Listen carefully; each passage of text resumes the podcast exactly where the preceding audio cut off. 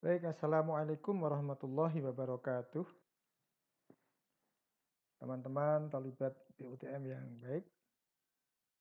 Untuk sesi kali ini kita akan membahas pemikiran dari salah satu filosof muslim yang paling terkenal yang legasinya itu sangat luar biasa pada pemikiran muslim setelahnya ya filosof-filosof muslim dan Eh, perkembangan sains setelahnya yaitu Abu Nasr Muhammad Al-Farabi. Nah, sebelumnya kita sudah membahas Al-Kindi yang merupakan filsuf muslim pertama dan berdarah Arab. Kemudian memiliki pemikiran-pemikiran uh, yang sangat luar biasa khususnya dalam menyeragamkan atau menyandingkan antara pemikiran filsafat dan Islam dan agama itu tidak bertentangan dan beberapa penjelasan tentang keesaan Allah dijelaskan oleh Al-Kindi dengan sangat bagus untuk membuktikan bahwa penjelasan-penjelasan tauhid tentang Allah itu dapat ditempuh dengan cara nalar atau dengan cara berpikir. Nah, untuk kali ini kita akan membahas uh, pemikiran dari uh, Al-Farabi. Ya. Baik, kita lanjut ke slide berikutnya. Seperti yang sudah saya jelaskan di pertemuan yang lalu, lahir dan tumbuhnya filsuf eh, Muslim itu di era yang hijau muda, ya, di era Islam itu, mulai abad 7 Masehi sampai kurang lebih 16 Masehi. Itu termasuk Al-Farabi lahir di sini pada masa perkembangan uh, Islam yang gilang gemilang pada masa peradaban Islam menapak puncak kejayaannya. Jadi pada era Islam ini nih ya. Ini background dari Al-Farabi. Baik, kita lanjutkan. Riwayat hidup. Nama lengkapnya adalah Abu Nasr Muhammad Al-Farabi dia berasal dari Turki yang lahir di desa Farab. Itu di wilayah Turkistan pada tahun 257 Hijriah atau kurang lebih tahun 870 Masehi. Jadi abad ke-9. Perjalanan hidupnya, beliau hidup di Baghdad, belajar logika dari Yohana bin Hailan, seorang sarjana Kristen kajian logika Aristotelian dia dapatkan dari salah satunya gurunya adalah Yohana bin Hailan. Tetapi Al-Farabi juga menjadi guru dari penerjemah yang beragama Kristen yaitu Yahya bin Adi. Yahya bin Adi adalah penerjemah yang sangat termasyhur dalam e, era penerjemahan karya-karya Yunani e, dan Syriani ke dalam dunia Islam. Maka Al-Farabi gurunya seorang Kristen yaitu Yohana bin Hailan dan muridnya juga seorang Kristen. Tapi Al-Farabi sendiri seorang muslim yang sangat taat. Pengembaraan intelektualnya itu dimulai dari Suriah. Itu di kota Aleppo dan Damaskus. Dan di Mesir ya, pada tahun antara tahun 942 sampai 948 Masehi. Ya, abad ke-10 ya, perkembangan intelektualnya di situ. Kemudian Al-Farabi meninggal di Damaskus tahun 950 Masehi, abad ke-10. Baik, kita uh, lanjutkan nanti kalau ada pertanyaan mungkin uh, nanti via uh, chat di WhatsApp. Ini kita jelaskan dulu materinya. Kemudian karya-karya Al-Farabi. Seperti kemarin sudah saya jelaskan bahwa karya-karya filsuf muslim itu dapat terlacak dari kitab karya Ibnu Nadim yang berjudul Al-Fihris. Sama dengan Al-Kindi, sama dengan ilmuwan-ilmuwan lain, filsuf lain, Ibnu Sina, ya, Ibnu Tufail, dan sebagainya, Al-Farabi juga karyanya diketahui dari Al-Fihrisnya Ibnu Nadim. Dan jumlah karyanya itu beratus-ratus. Di dalam karya Ibnu Nadim itu disebutkan beratus-ratus judul buku. Tapi yang sampai kepada kita hari ini hanya beberapa buku saja. karya-karyanya itu banyak mengulas tentang filsafat bahasa dan logika. Ya. Jadi Al-Farabi ini menjadi pensyarah logika Aristoteles yang buntu sejak kehidupan Aristoteles sekitar abad keempat sebelum Masehi atau ya sekitar itulah empat atau ketiga sebelum Masehi sampai abad ke-9 atau 10 Masehi ini itu buntu. Logika Aristoteles tidak bisa dipecahkan oleh oleh filsuf-filsuf setelah Aristoteles. Baru setelah Al-Farabi ya, mensyarah karya Aristoteles, maka semuanya jadi terbuka. Semuanya bisa dipahami bahwa oh ternyata logika Aristoteles itu begini toh cara kerjanya. Itu dari jasa Al-Farabi. Oleh karena itu dengan eh, apa namanya? karya atau dengan jasa Al-Farabi yang seperti itu, beliau dikenal dengan Al-Muallim Mustani atau the second master di dalam uh, uh, filosofi gitu ya. Guru kedua. Guru pertamanya Aristoteles, guru keduanya Al-Farabi itu saking luar biasanya, saking jeniusnya Al-Farabi dalam memecahkan model-model logika Aristoteles. Gitu. Kan dia tadi kenal dengan Al-Muallim Mustani. Gitu. Kemudian eh, Al-Farabi merupakan filsuf pelanjut tradisi Aristoteles di dunia Islam. Tetapi tidak hanya melanjutkan karya Aristoteles saja. Dia, Al-Farabi, menginterpretasikan, mengembangkan sendiri logika ke logika karya-karya filsuf Yunani itu ya, dengan sangat brilian sehingga dia memodifikasi ada inovasi-inovasi yang bagus terhadap karya-karya uh, filsuf Yunani. Dan Al-Farabi juga banyak meringkas dan menginterpretasikan syarah karya-karya Aristoteles tadi sudah sampaikan, misalnya organon, retorik, puitik, isagog, ya, dari Propiri dan banyak filsuf-filsuf lain yang karyanya disarah oleh Al-Farabi. Baik, ini dari karyanya. Kemudian kita ya, ini di antara kitab-kitab yang sampai kepada kita atau risalah sampai kepada kita lebih banyak yang ketemu adalah kitab-kitab atau kajian-kajian mengenai uh, bahasa, logika, ya, metafisik dan sebagainya. Itu dijelaskan oleh Al-Farabi termasuk nanti epistemologi dan sebagainya. Ini beberapa di antara kitab yang sampai kepada kita. Ada kitab huruf, kitab al-fat, al-musta'malah, fil mantiq, kemudian ihsa'ul ulum, kitabul jadal, kitabul burhan, tahsilus sa'adah, risalah fil akal mabadi arau ahli madinah al fadilah tentang politiknya mabadi al al maujudat kitabul jam' dan risalah fil aghrad al hakim fi kitabil huruf ini salah satu atau beberapa dari karya Al-Qurbi yang sampai kepada kita. Baik, kemudian eh, pemikiran Al-Farabi itu ya karena memang beliau ini uh, filsuf yang raksasa ya, filsuf yang raksasa yang melampaui filsuf-filsuf lainnya, menguasai banyak ilmu dan pemikirannya sangat luar biasa. Dalam berbagai hal beliau punya termasuk dalam hal musik. Saya punya kitabnya, nanti kalau Anda ingin mengkopi ya saya kopikan gitu ya.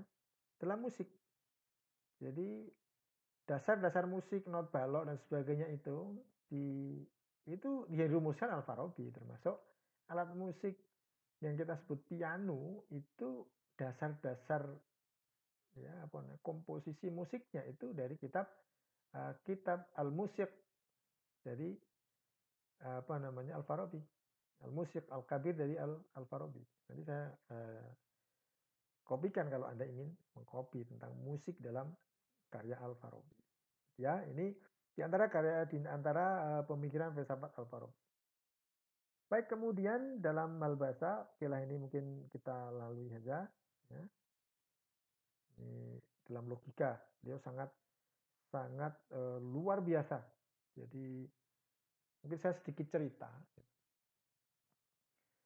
Sejak Aristoteles menulis karya-karya filsafat yang rumit sekali bahasanya dan uh, susah dipahami oleh filsuf lainnya, setelahnya maksudnya, di antara para filsuf itu ingin memecahkan cara berpikir uh, Aristoteles. Bahkan ada yang sampai meninggal gitu ya, sampai mati saking berpikir kerasnya untuk memecahkan itu. Misalnya Zeno. Filsuf Zeno itu mati karena saking kerasnya berpikir untuk memecahkan eh, kode-kode pemikiran logika Aristoteles. Itu sampai abad abad setelahnya tidak ada ilmuwan, tidak ada filsuf yang lahir untuk memecahkan pemikiran Aristoteles. Baru setelah Alfarabi ini. Dengan begitu sederhana, gampang Alfarabi menjelaskan pemikiran Aristoteles itu begini loh, begini loh, begini loh, begini. begini. Terus begitu. Ya, kita kenal sekarang dengan nama ya, logika itu. Mungkin kalau teman-teman belajar mantik pasti akan uh, ketemu uh, cara berpikir logika seperti itu. Itu jasa terbesar Alfarabi untuk menjelaskan logika Aristoteles kepada dunia meskipun ini dikritik banyak banyak pemikir itu tapi Eh, dari logika itu muncullah pemikiran-pemikiran yang luar biasa dalam dunia Islam termasuk pada era sekarang ini. Ya. Baik kita lanjut. Ya. Ini terkait tadi logika tadi. Ini contoh-contoh saja, tidak usah saya jelaskan. Ada ada pemikiran lebih apa namanya eh, mendasar dari Al-Farabi yaitu tentang teori emanasi. Jadi begini, Al-Farabi itu ingin menjelaskan tentang penciptaan secara logis. Karena basis beliau adalah logika. Ketika kita mendapati ayat Allah menciptakan langit bumi dalam enam masa. Ya, Allah ya khalaqas samawat fi sittati ayyam. Nah, logikanya begini. Ketika Allah menciptakan langit dan bumi, eksistensi atau keberadaan Allah di mana? Apakah Allah itu menyatu dengan ruang dan waktu makhluk yang diciptakan? Tentu tidak. Tidak kan? Allah pasti eh, apa namanya berada di luar makhluk. Nah, karena berada di luar makhluk, bagaimana proses penciptaan itu terjadi? Kalau Allah menyatu eksistensinya di ruang dan waktunya makhluk, berarti mengurangi keesaan Allah. Dan itu tidak mungkin dalam tauhid Islam. Maka Al-Farabi kemudian menjelaskan teori emanasi ini. Bagaimana alam, alam itu makhluk, ya, berarti tempat hidupnya makhluk itu alam diciptakan. Yang di situ Allah tidak menyatu di situ. Contohnya seperti ini. Ketika Anda membuat air teh manis, antara air, teh, gula, gelas itu kan menyatu satu ruangan dengan Anda. Gitu kan? Logikanya kan begitu. Gak mungkin Anda bikin teh tetapi tehnya itu di luar ruang Anda. Anda berada di ruang lain, teh itu di ruang lain lagi. Tidak mungkin terjadi seperti itu. Logikanya sama seperti itu. Ketika Allah menciptakan alam semesta, ya dengan alam semesta, berarti Allah tidak mungkin menyatu dengan alam semesta. Lah, kemudian bagaimana cara menciptakannya? Al-Quran tidak menjelaskan detail-detailnya.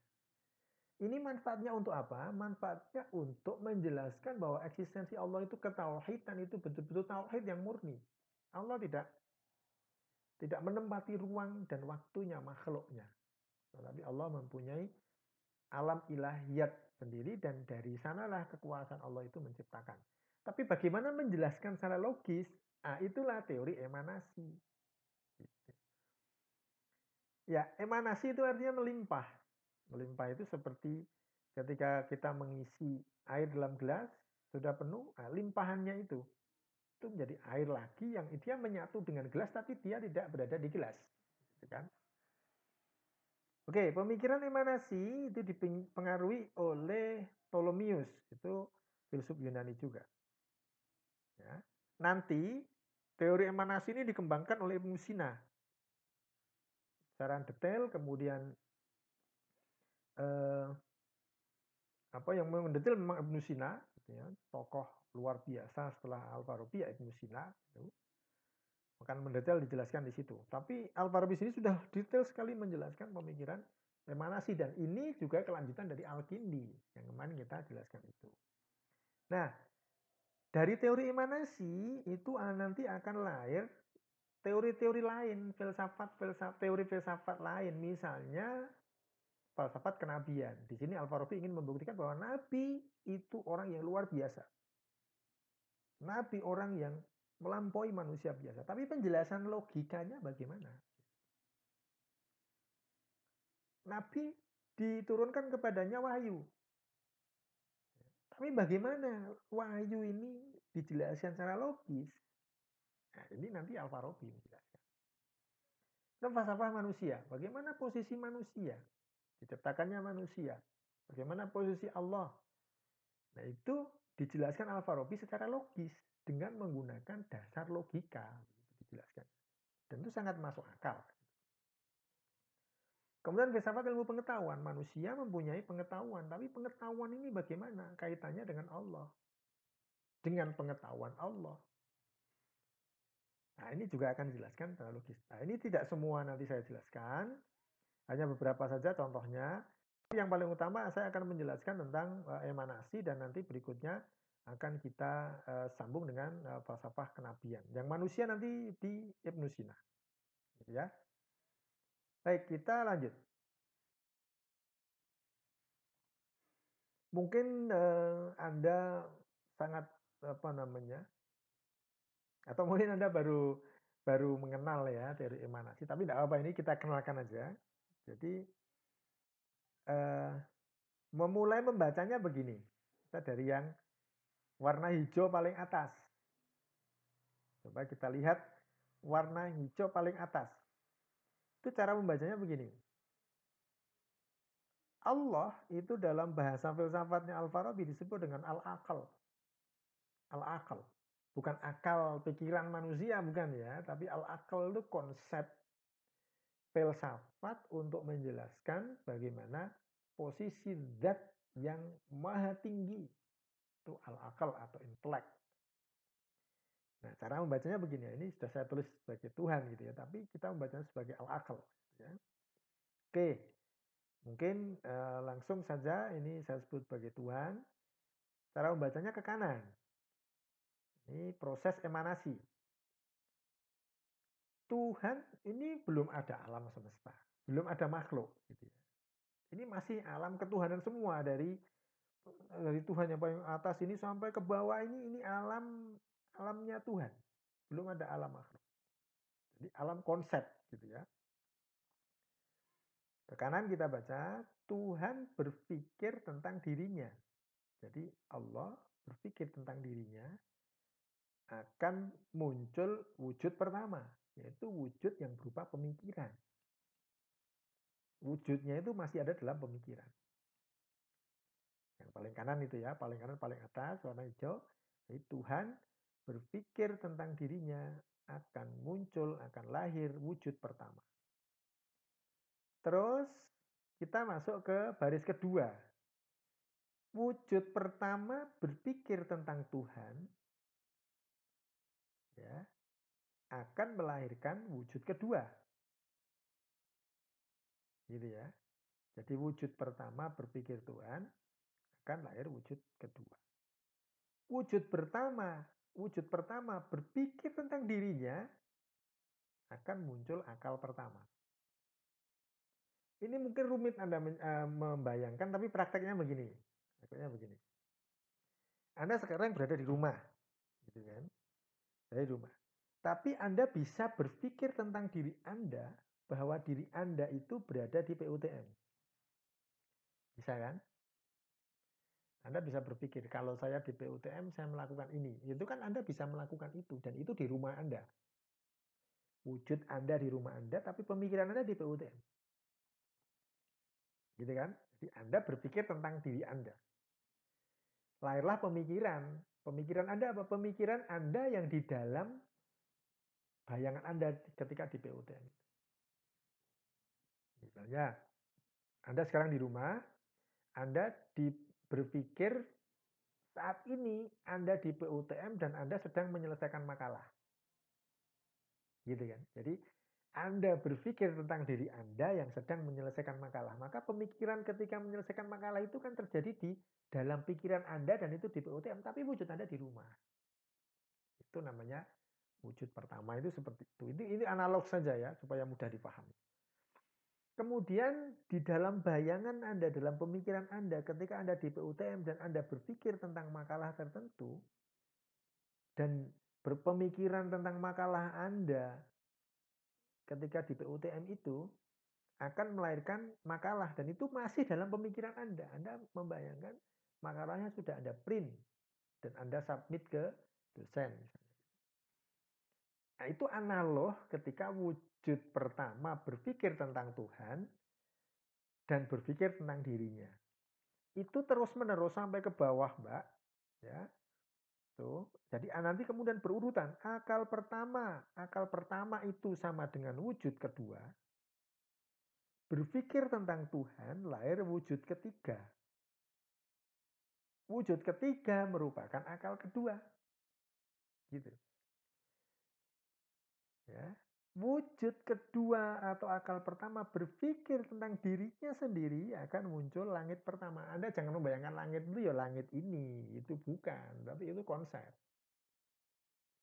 Jadi Allah menyusun sebuah konsep penciptaan, menyusun sebuah desain penciptaan yang luar biasa. Itu terus berurutan sampai ke bawah. Di sini misalnya tertulis Saturnus, Jupiter ini bukan Saturnus dan Jupiter yang yang itu juga. Alhamdulillah, maaf ya. itu ya.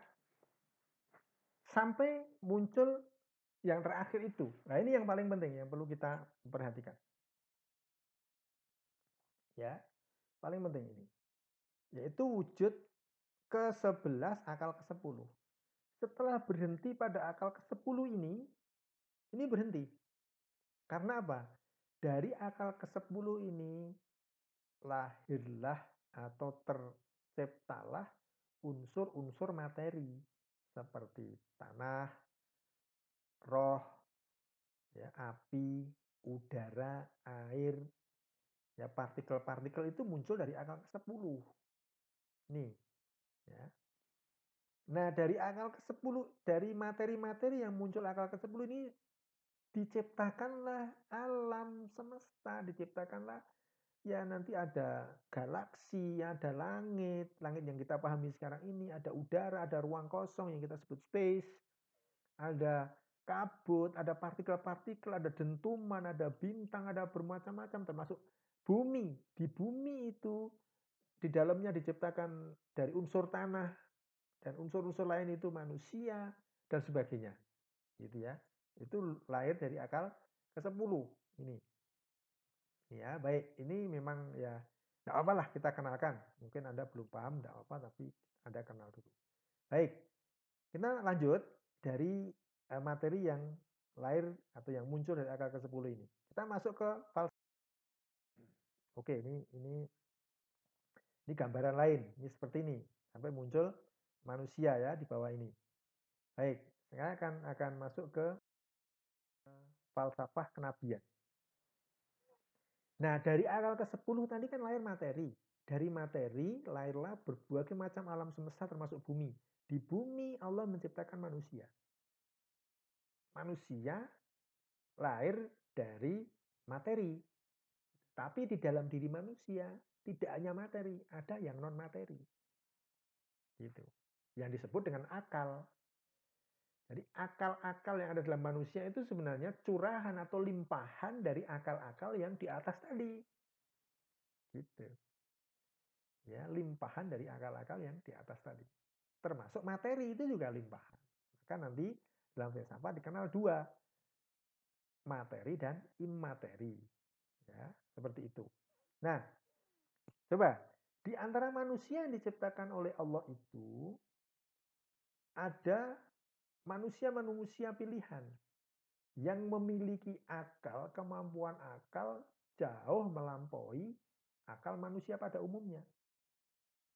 Akal yang diberikan kepada manusia-manusia unggul itu diberi secara otomatis, maka disebut dengan al-aklul mustafad. Memang dipilih oleh Allah diberi akal, kemampuan intelektual yang luar biasa melampaui manusia-manusia pada umumnya. Nah, dengan akal yang diberikan Allah secara secara spesial tadi kepada manusia-manusia pilihan itu memungkinkan manusia itu ya manusia yang diberi akal mustafat tadi al-akul mustafat tadi itu memungkinkan manusia itu bisa berkomunikasi dengan akal, akal ke-10. Jadi manusia yang memiliki akal spesial tadi mampu berkomunikasi dengan akal ke-10. Tapi manusia biasa tidak mampu berpikir, eh, tidak mampu berkomunikasi dengan akal ke-10. Nah, karena ada koneksi antara akal ke-10 dengan akal al-akul mustafad yang ada pada diri orang yang istimewa tadi, di situlah wahyu mungkin turun. Sangat mungkin menjadi saluran utama wahyu itu bisa diberikan kepada manusia pilihan itu. Karena dia mempunyai al-aklul mustafat. Sementara manusia lain tidak mempunyai akal mustafat. Manusia lain hanya maksimal al-aklul fa'al. Itu nanti di Ibnu Sina akan saya jelaskan. Jadi akal biasa saja. Dengan akal biasa saja manusia sudah seperti ini. Apalagi al-aklul mustafat. Maka Nabi itu manusia yang luar biasa. Mampu membaca pikiran orang. Mampu membaca sesuatu yang jauh yang sebelum terjadi. Atau jauh sebelum sesudah terjadi. Itu itu nabi karena dia ya para nabi itu diberi akal mustafat al akal mustafat dan dia bisa bicara dengan Jibril gitu. Nanti Ibnu Sina mengatakan akal ke-10 ini Jibril tapi Al-Farabi tidak mengatakan Jibril ya akal 10 gitu saja. Itu ya. Itulah mengapa eh, wahyu turun kepada nabi bukan kepada manusia biasa. Karena Nabi itu manusia pilihan, disiapkan dari awal, bukan bukan latihan-latihan jadi Nabi. Ah itu nggak ada. Tapi Nabi itu disiapkan dari awal. Itu ya, jadi ini logika kenabian. Nah, Al-Farabi punya pemikiran begini. Para filosof, ya, para filsuf itu bisa mencapai akal mustafat, tapi dengan latihan yang sangat keras. Jadi para filsuf itu bisa bisa mencapai akal itu mampu berpikir yang luar biasa sebagaimana Nabi, tapi latihan keras. Tapi meskipun demikian, filsuf tidak menyamai Nabi. Itu pendapat Al-Farabi. Sehebat-hebatnya filsuf, itu ya dia hanya bisa punya akal musafat, tapi tidak mampu berpikir sebagaimana Nabi. Karena Nabi memang itu diberi akal musafat. Itu seperti itu ya Mas ya. Baik, kemudian kita yang lain politik. Nanti mungkin bisa Anda baca sendiri deh. Jadi kita masih punya waktu dua menitan ya. Coba uh, sekilas saja. Karena Nabi itu apa namanya orang manusia yang diberi akal mustafat, dia mampu berkomunikasi dengan malaikat dan bisa uh, langsung directly uh, me, menjangkau akal ke-10, maka kepemimpinan atau pola kepemimpinan yang dilakukan Nabi ini kepemimpinan yang paling ideal, yang paling maslahat. Maka masyarakat yang dibentuk oleh Nabi dan sesuai dengan aturan Nabi itu masyarakat yang paling ideal. Gitu. Oleh karena itu, secara politik masyarakat itu harus mengacu aturannya kepada aturan manusia yang memiliki akal ke-10 yaitu mengacu pada aturan Nabi. Oleh karena itu, Al-Farabi membangun sebuah filsafat tentang politik yang dikenal dengan Al-Madinatul Fadilah. negara utama, yaitu negara yang dipimpin oleh orang yang utama. Kalaupun nabi, personnya sudah wafat, tetapi pemikirannya itu masih ada sampai sekarang. Maka kalau ada masyarakat yang ingin uh, utama itu harus diatur dengan aturan nabi karena nabi manusia yang mempunyai aklul mustafat. Seperti itu itu pola pikirnya Al-Farabi. Baik, kita lanjutkan ini tentang musik tadi ya. Ini saya singgung aja sedikit ya. Pokoknya Al-Farabi punya pemikiran tentang musik gitu ya. Kemudian kita sambung yang lain.